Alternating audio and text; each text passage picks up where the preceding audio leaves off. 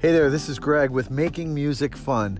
And today we're going to take a look at an element of fun in music, really any art form, but we're talking primarily about music. And it's something that is near and dear to my heart. And let me tell you a little bit about it. Um, years ago, I think probably almost 12 years ago now, my wife and I started a small business where we teach. We teach guitar, uh, voice instruction and, and piano.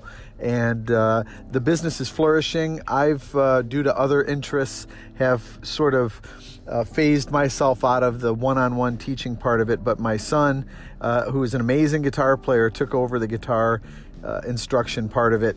And my wife does a little bit of guitar and a lot of voice and some piano. But here's what's fascinating to me. One of the things that we uh, built our business on is what I would call the anti recital. We, we never have done recitals. What we do instead are what we call concerts. And three, four times a year, our students will get together in a place that has, you know, sound system, light show, and we do it up. We do it up concert style, and their family and friends, and even just people from the community, because we promote it to the community at large, come out so they play in front of a pretty big audience, and it's a cool setup. And we kind of crank it up and let these students do their thing. And whether they're singing to a karaoke track or playing an instrument unaccompanied or also to a track, um, we give it a concert like experience instead of that dry recital kind of thing that I've just never really been a big fan of. And uh, the the concerts are a big draw, and they're a big part of the reason I think why the business has been successful, and it gives the students a taste of performance because uh, no matter how good you are at your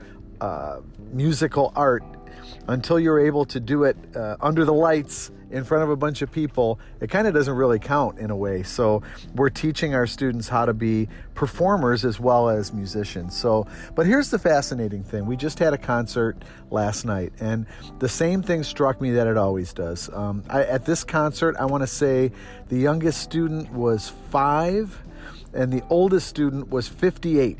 That's a pretty wide range. But here's the the fascinating thing: almost invariably there's a direct correlation between the age of the student and how uh, self conscious or hard on themselves or stiff or unable to just have fun they are. Uh, that kids when they're young, they're it's like they're too young to be self-conscious yet, and they just go up there and they're just having a ball, and it's precious and it's wonderful to see. You know, they're probably their talent obviously is is at the lower end of the scale at that point. They're young, they're just getting started, but they just don't care. They're having a great time, and everyone loves it. But it seems like the older people get the more tapes they have running in their head of telling them that they're not good enough, they tend to become self critical, self conscious, perfectionistic tendencies crop up, and uh, it's, it's heartbreaking. It really is. As a fellow artist and as a teacher, it's, it's just heartbreaking to see um, fear and doubt and self loathing beat down the joy and the fun that uh, music or any art is supposed to provide. And we try to provide a remedy for that by spending a lot of time talking with students about um, not listening to that voice and to just put away those perfectionistic tendencies and just capture joy and to find fun in their art. And I will tell you that uh, last night, the oldest performer, he's 58, and uh, he's very hard on himself. He's uh, extremely self critical, but he is learning to find the fun and the joy and to kind of quiet that voice that tells him he's not good enough. By the way, this guy is incredible. He sang Peace of Mind by Boston and hit every one of the high notes. And I know him. I know that in the back of his mind, um, he was critical of himself, but he is really learning to be free from that and just enjoy it. And the crowd went nuts, and I was so proud of him. Everybody was.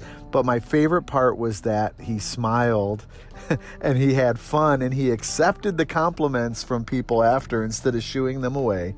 And I guess that's a lesson, especially if you are, you know, of the age of uh, critical thinking, and that critical thinking turns into self criticism. To learn to just coach yourself to let that go and to just find fun and joy and not in a comparison setting or being hard on yourself or being no such thing as perfect in art. Give it your best, be happy where you're at at that point in time, and just pour your heart into your performance and enjoy it. If you're not enjoying it, there's no reason to do it. I hope this helped you. Have a good one.